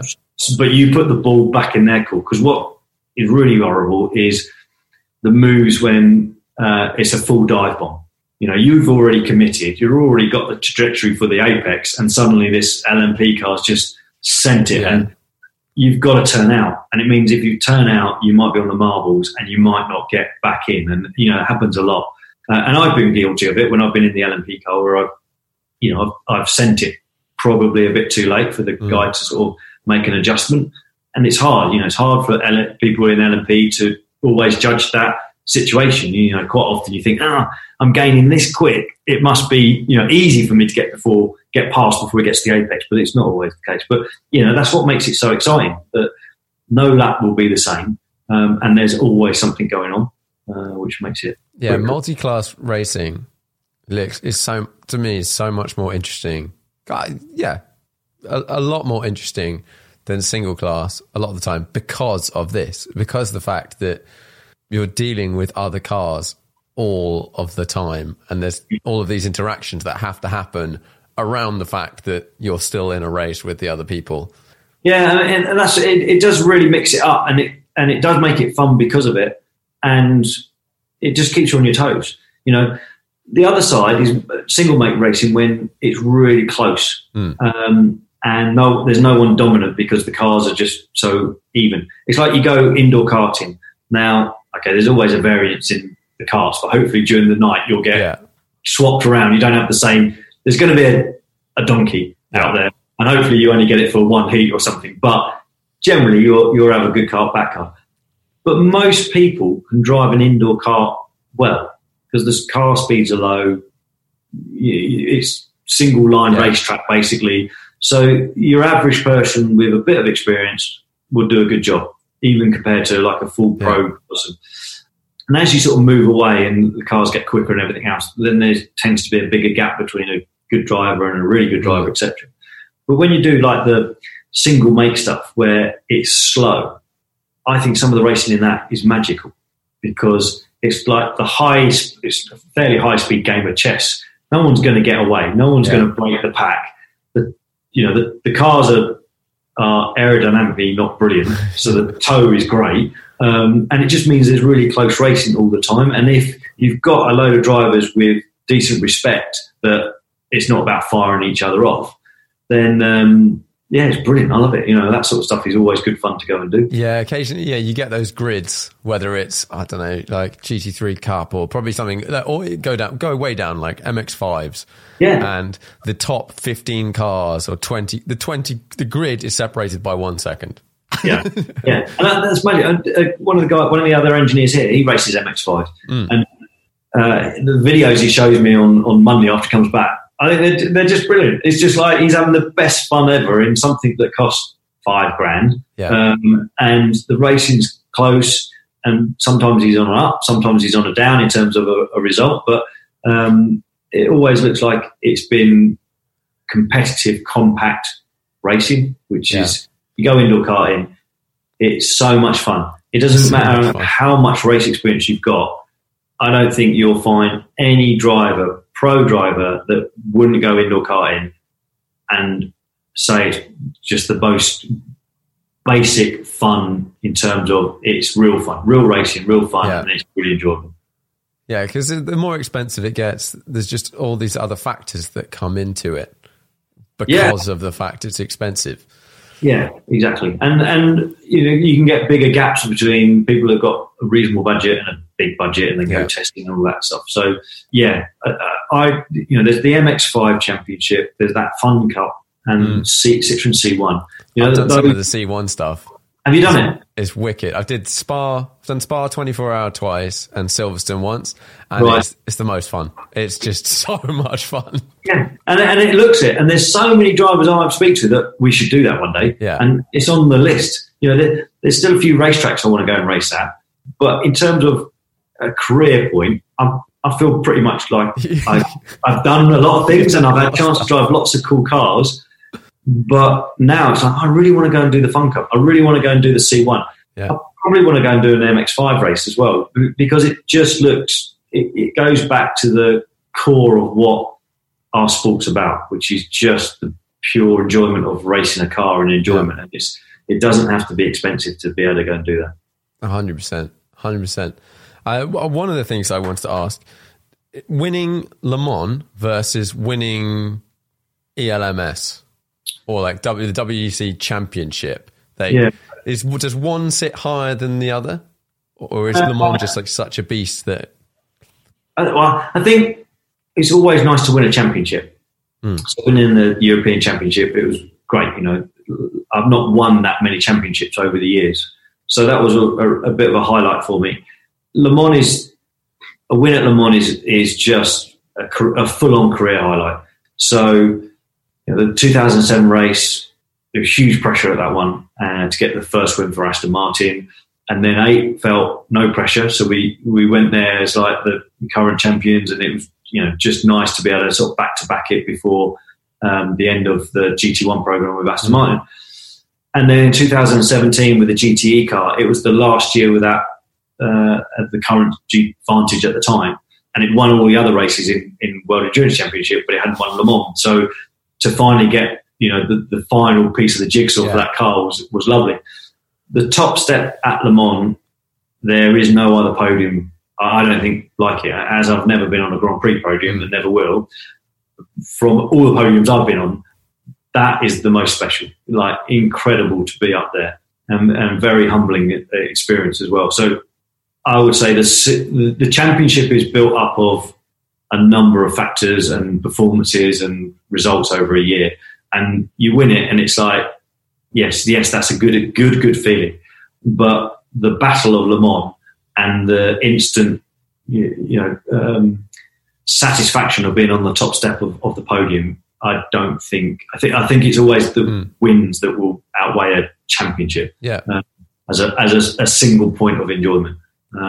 And you know, that whole thing of being on the podium at Le Mans, even if you're second or third, is amazing. And then obviously the top step just really sort of is a special moment. And obviously they didn't have that experience this year because no crowds there, but all the years I've been there, the pit lane is just full. The racetrack to the side of the pit lane is full of people. The Aston Martin flags are flying. You can see your team, you know, they're in the front rows of the big crowd. And yeah, everyone's fairly emotional anyway after a 24-hour race. Yeah. So, it's just a wonderful celebration that stays with you forever. Yeah, that must be such an amazing thing. Why is it such a different beast, 24 hours versus 12? The obvious extra length of time makes it harder. I think that going through the night and the things that go on at night that are, you know, the emotions of what goes on during the night as well. And, you know, definitely 24-hour racing, you know, a good number of years ago was more about looking after the car to make it last 24 hours. Now the cars are running like sprint cars and are able to be pushed that hard all the way through. So it's a different type of racing. I can remember like interviews with Stirling Moss and how he didn't actually really like Le Mans. Yeah. And we got one of the people that was involved with Aston Martin during that period came along and gave our team a bit of a chat about their experience. And it was only after his sort of story of how they went racing, where, you know, that year in 1959 when Aston Martin won, Stirling Moss and his teammate were basically told to just drive their car flat out to knowing that it would break. Yeah. And the other two cars were set with predetermined times that they were to stick to, knowing that the car would only survive at that pace. So I can understand like Sir Sterling's frustration, because if he had to drive to a pace that would be fairly slow or whatever. Yeah, not so exciting. But now it's the opposite. It is like as the practice sessions goes on, you're told from first lap, hit everything you're going to hit in the race. You know, every curve that you want to take it, because we need to understand that if there's going to be an issue. Yeah. By the time we do the race, you're either going to be told not to hit that curve or not to hit that one, or got to use this part of the track. But then you drive it as fast as you possibly can. And that's, looking at our race in 2017, it was flag, sprint. And this year, the same with the Aston Martin of 97 and the Ferrari. It was just an all-out sprint the whole way through the race. And it just makes it a little bit more rewarding when it's been a proper fight. There's times I've had races where not even you haven't had success, but the fight has been so enjoyable. And there's other times when you've been on the top step, but it's like there was no... We were gifted that win. Yeah. And, okay, it's nice to have the win, but the trophy doesn't really... There's no meaning to it, because it was one of those gifted races. So, yeah. When you're doing like a long stint or extended bit of racing, do you get into this sort of like flow state where you're almost like not zen-like a little bit? No, definitely not zen-like. It becomes really dot to dot. That's how I would. I don't know if every driver's like that, but it's you build a rhythm for the circuit, and you'll know that's where a brake, that's where a turn in, and you're always making fine adjustments for tyre wear and fuel load, etc. But you're trying to keep that consistency, and you've got to, what your lap time is, and you're trying to keep as close to that as you possibly can with the inconsistency of traffic. And you have to be honest. Sometimes you do a crap lap, and it's like, I've lost 0.3 there because I just got my braking wrong for whatever corner, Tech Rouge or something. But you're trying to keep that consistency, because after the race, we get so much information given back to us about our performances as drivers, but as the team, as what the car's been like compared to the competitors. And the matrix for your performance is not necessarily who got the fastest lap, but who did the most consistent fast laps, right, yeah, and what was your average, basically. Mm. There's always the hero lap, but you're wanting to make sure you're in the top average all the time, because then you've done a good job. And if you can do that every time you get in a car, then you've contributed really well to what the result is. There'd be other guys that would, I haven't really seen it in the current crop with Aston Martin, but there'd be other guys that you go up against, and their thing is, oh, I just want to be a hero and get that fastest lap. And it's like, yeah, well, that's not really the objective. It's like to win. It's like who's going to do the fastest stint the whole way through the race, yeah, and that's going to give us as a team the performance. So I think quite often guys that come across from single-seaters or whatever, where it's one driver, one car type racing, it just takes a bit of time to adapt to the bigger picture. Some people get it straight away. Some people do get it eventually, and there's others who never get it, and generally they're the ones who don't have a long career in sports car racing. Yeah, yeah, it's an interesting concept that, like, I've had it on. When you look at, let's say, the 24-hour C1 stuff, it's a completely different end of the spectrum. But if you look at the average lap time, including a normal length of pit stop for the race, it's not that fast. Obviously, you have to maintain that for 24 hours, but essentially, like, one bad lap knocks away 10 fast laps. Yeah, exactly. Yeah, and it is like that. It is like a spin. Suddenly, you know, if you spin, let's say it's 10 seconds and you're doing 40 laps, it's going to take you that whole stint just to make it up, maybe. Well, you won't make it up. You're still going to be 10 seconds down on what you could have done, but it's the same with pit stops. You know, the guys, they practice so much, knowing that half a second each stop is suddenly during a race. That's 12 and a half seconds you've just given away. So from that point of view, it's the accumulation of time that you're always trying to minimise, whether it's mistakes, pit stops, fueling, all of those things in a 24-hour race. They're so critical to the overall big picture. Yeah, because at this end of the spectrum, you're racing for like tenths a lap. Like, it is tenths of a lap, because all the cars are now bopped to such a close sort of proximity to each other now, which is great. The drivers are all great professional racing drivers, really on the top of their game, and they are fighting. When you think it's a 3:50 lap round Le Mans or GTE, and they're scrapping over a tenth or two tenths of a lap.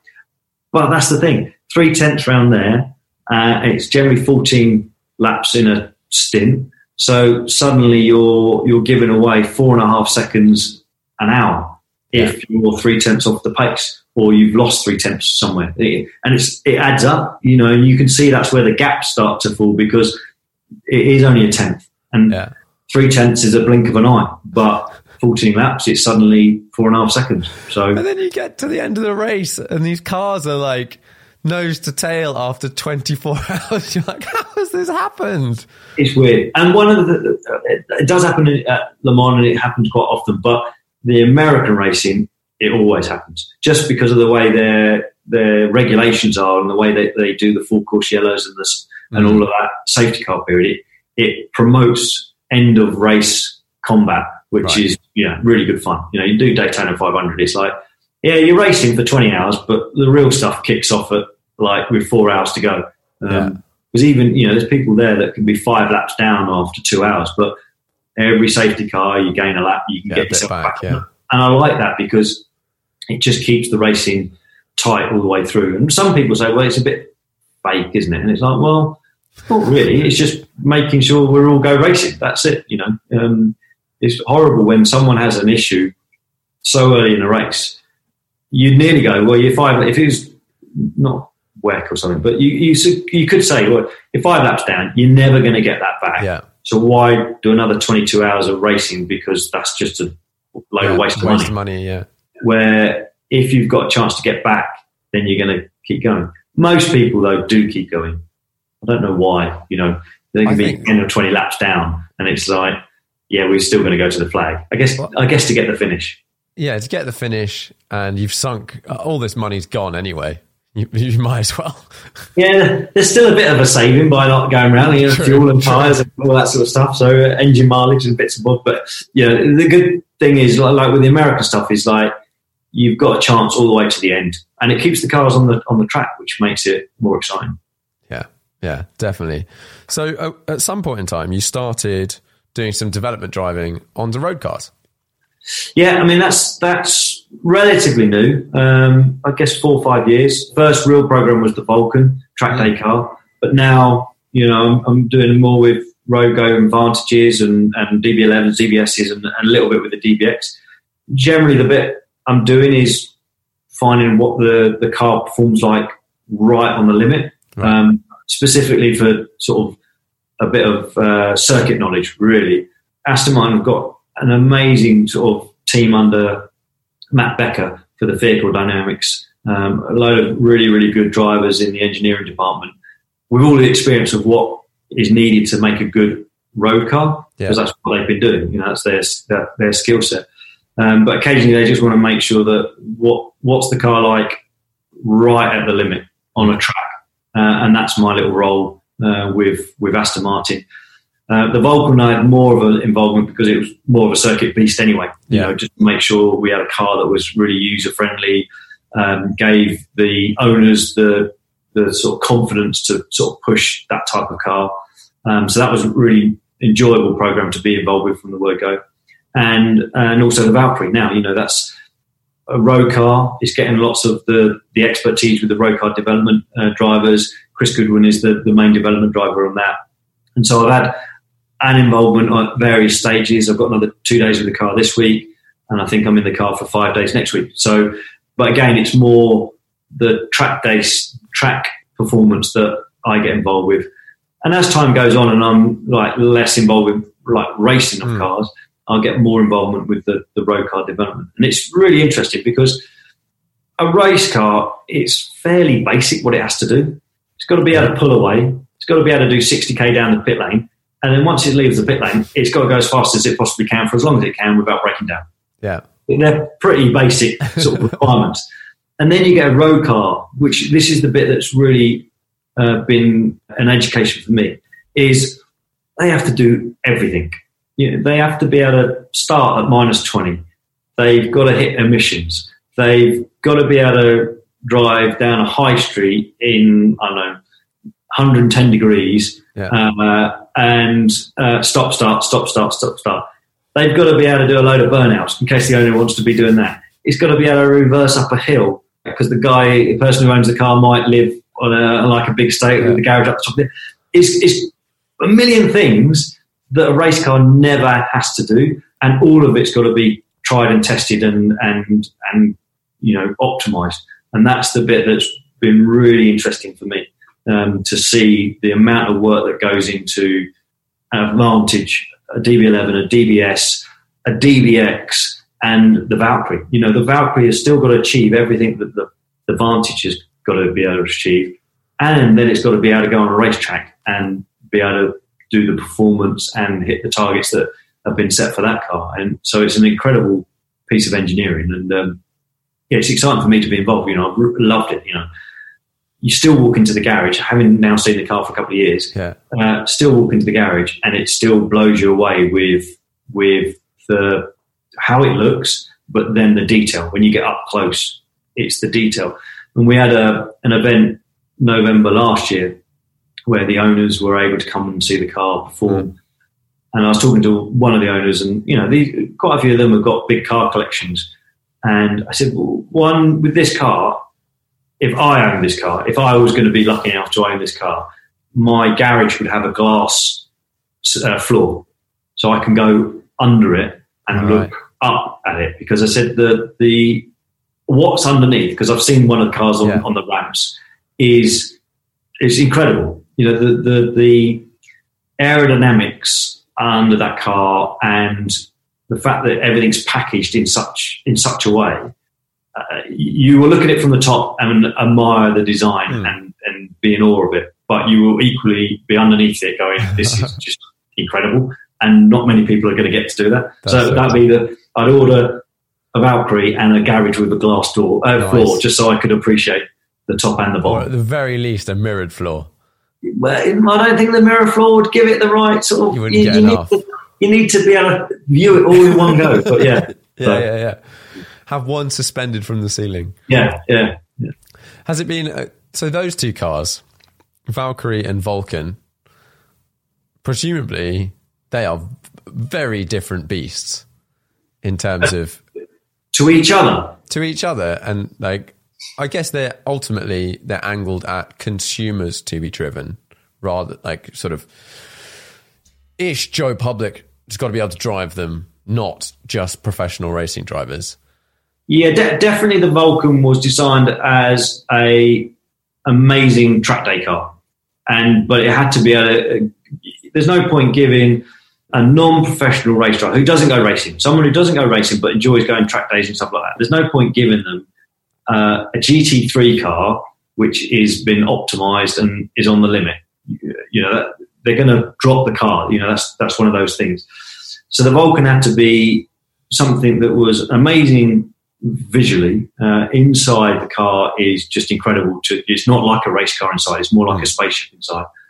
But it needed to give the drivers confidence, you know, to be able to extract the performance that car has got. So it was very clear from the word go under David King what the target is, and Fraser, the sort of project manager of that car, very clear what we were trying to achieve with it. And you know, it's an easy car to get hold of. It's an easy car to drive and get close to the limit.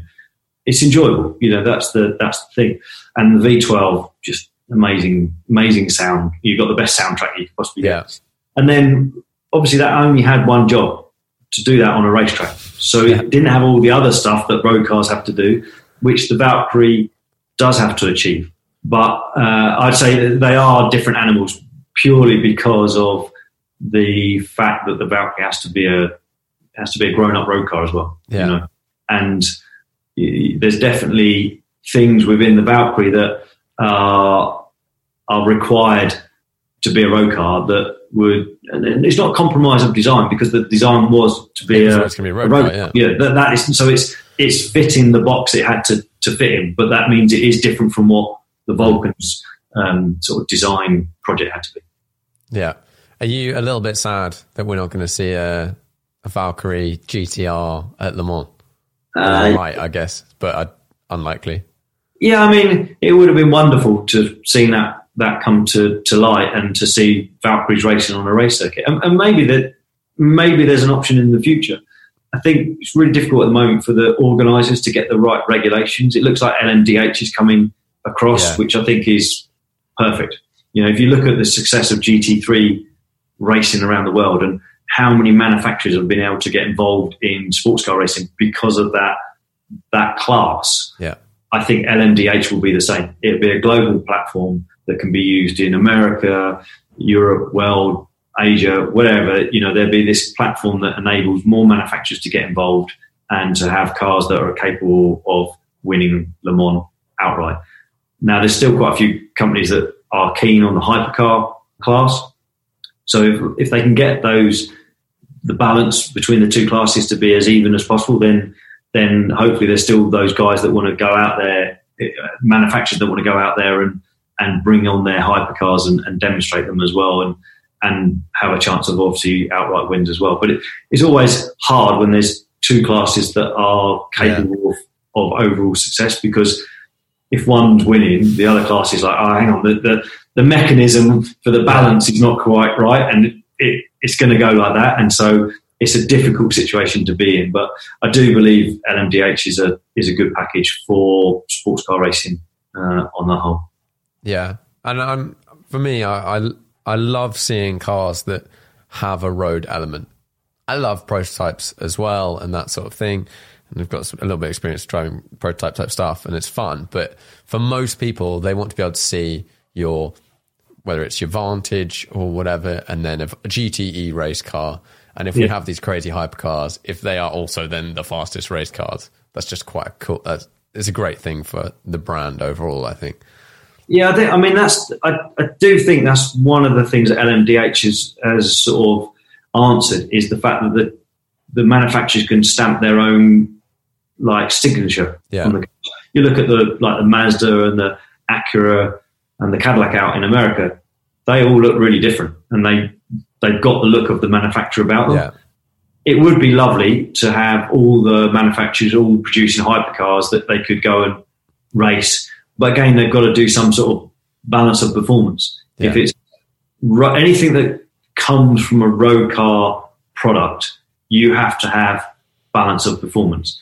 Anything that is a clean sheet race car is set of regulations, and that should be it. And it's then down to the teams and the designers to get it right.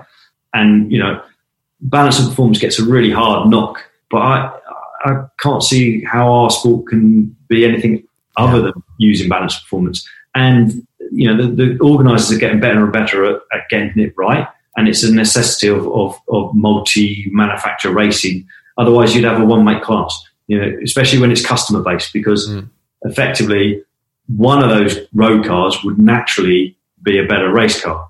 And then if that was the case, then everyone would buy the one that was going to be the one that had the best chance to win in sort of thing. So by having this mechanism in place, every manufacturer can produce a car that will have a chance of winning, which is great. More manufacturers, more racing, more drivers, more events. It's just win-win all the way around for one little compromise, which is this horrible word, balance of performance. Which everyone hates. I think... everyone hates when it's not your favour. When it's not your favourite, everyone hates it. But it ebbs and flows. Some days it's like, we were amazing. No, at that point, then no one go, but we did have the best pop out there sort of thing. It's like people only moan about it when it's not your day, really. Yeah, totally. No, it's very cool. Well, I normally wrap these up with 5 questions. Great. So I'll hate you with them. Do you have a most memorable driving trip or journey? And in your case, you can do a race if you want. I mean, there's lots and lots of races, and it would be easy to pick out the Le Mans wins. But the ones that really stood out was a race in Brazil, World Endurance Championship. I think it was 2012. My teammate at the time was Stefan Bucher, and we had a 6-hour race against Ferrari, and we were fighting for tenths. Every pit stop is either our team got us ahead or they got us ahead, and then on track we basically at no point were we more than a second apart. And it was an amazingly intensive race. And on that occasion we didn't win. But like I was saying earlier, it's not always the winning, it's the fight, the enjoyment of the fight. And it was just an epic battle. And I'd say that was probably in the sports car stuff. That was the most enjoyable, not result, but just driving experience. Sort of journey, yeah. Yeah, no, definitely. Okay, 5-car garage, unlimited value. Oh, yeah. Well, I've always thought if I won the lottery, I'd spend 23 million on 23 cars. But, one would be 100. 23 is my lucky number. That's the only reason. Yeah. So I would have, in my garage, I'd have a 177. Oh, yes, I like that. A black F40, a Mercedes, I should say a 300SL, but I actually prefer the little 190SL, so I'm up to 3. I'd have a Porsche 356A. Nice. And you got a daily, or is one of these your daily already? None of these are dailies. These are all like, Sundays. They're the Sunday cars. I wouldn't put a daily in. But if I've only got 5 cars, I'm having. And finally, I'd probably I'd go for a DB4 GT. Nice. I've got limitless money. Yeah, unlimited. Okay, DB4 Segato then. Yeah, it looks a bit nicer. Yeah, so I'd go for that. That's be it. Bunch. They're generally older. I like the older cars. I love it. I'm surrounded every day with new stuff. I really enjoy driving out with the Goodwood and stuff, so I enjoy that sort of stuff. Yeah. No, cool. Right, if you can only drive one car for the rest of your life, you're allowed a £500 banger on the side if you've got family. Oh, right. One car, it'd be the DB4 Segato. Yeah. I love the styling of it, and having driven a couple of the, not Segato, but DB4s, I just think they're compared to a modern car, they're not brilliant. But in terms of just pure enjoyment of driving along, I think they'd be amazing. Yeah, totally. I got to drive the GTO Engineering 250 short wheelbase revival, essentially a tool room copy, the other day. That was like a competition spec car on the road, and just for like half an hour. And it was, I mean, it was utterly awful in all the ways that you would measure like modern cars, but it was just an unbelievable experience. Just everything about it was just like kind of hilarious, and the noise and the gear shift and all of the stuff. Beautiful looking car. And absolutely stunning. It looks amazing. Yeah. Yeah. But yeah, you get, and it's weird, isn't it? Because you could have these things where you could go, if I tick all of these boxes of metrics of like what should make it good, doesn't necessarily mean it's the best driving experience. 100%. You know, ultimately, I think modern day cars are getting too perfect. Yeah. So they lose the character of what driving was about. And maybe perfect is great for 90% of the people that are owning cars for one job, to go A to B. Transit. Yeah, and perfect's great. But for people that actually enjoy the driving element, then I think not perfect is actually perfect. Totally. Yeah. Okay, most undervalued car at the moment? Need to swap up on my road cars. What if I drove a race? This is often the case with racing drivers. I don't know anything about road cars. Yeah. Well, I know about Aston road cars, but they're not undervalued. What hire cars have I had recently? Ooh. I'll tell you what, any American hire car isn't great. It's like I struggle to stay in the lines on the motorways or the freeways out there. Yeah. I don't know. They're like more like sailing than. I came off the flight this morning or yesterday, and I'm like, yeah, I can easily keep within the lines in the UK. Why can I not do that in America? They just sort of wonderful. So it wouldn't be any American spec car. Undervalued, so like underappreciated in price. Like underappreciated in price. It's tricky. It is tricky. I don't know. No, I'm going to have to miss that one. I cannot give you a decent answer. Okay, I'll give you an interim question. When are customers going to get their Valkyries?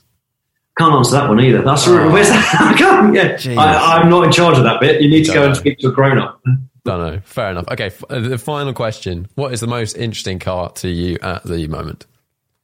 I'd say currently right now is one of the little projects we're doing with Vantage. So it's for the next iteration, and it's really nice because I'm getting to go the Nordschleife, and we're trying lots of different things with the current spec to make sure it's obviously an evolution of the current one. And it's really like this is more me getting more experience under Matt Becker and his team to sort of really try and find the areas of the current car that are capable of being improved. And it's for me, I'm really enjoying that experience just because nothing's perfect, because as soon as you finish one thing, it's like, okay, we're on to the next, but you can go back and make some improvement. Time always gives you that chance to make improvement. So I'd say that's that one.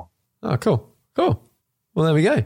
Thanks very much. Thanks very much for coming on the podcast. Yeah, no problem at all. That was easy. It's been a good one. That was 1 hour, 56 minutes. Nice. Well, that's good because in 3 minutes I've got another Zoom call. Oh, okay. Well, I will leave you to it. Because I was sort of looking up, going, "All right, yeah. Well, I should be all right." Oh man, cool. Brilliant! Well, thank you very much. Cheers. Thanks. All right, take care. Cheers. Bye.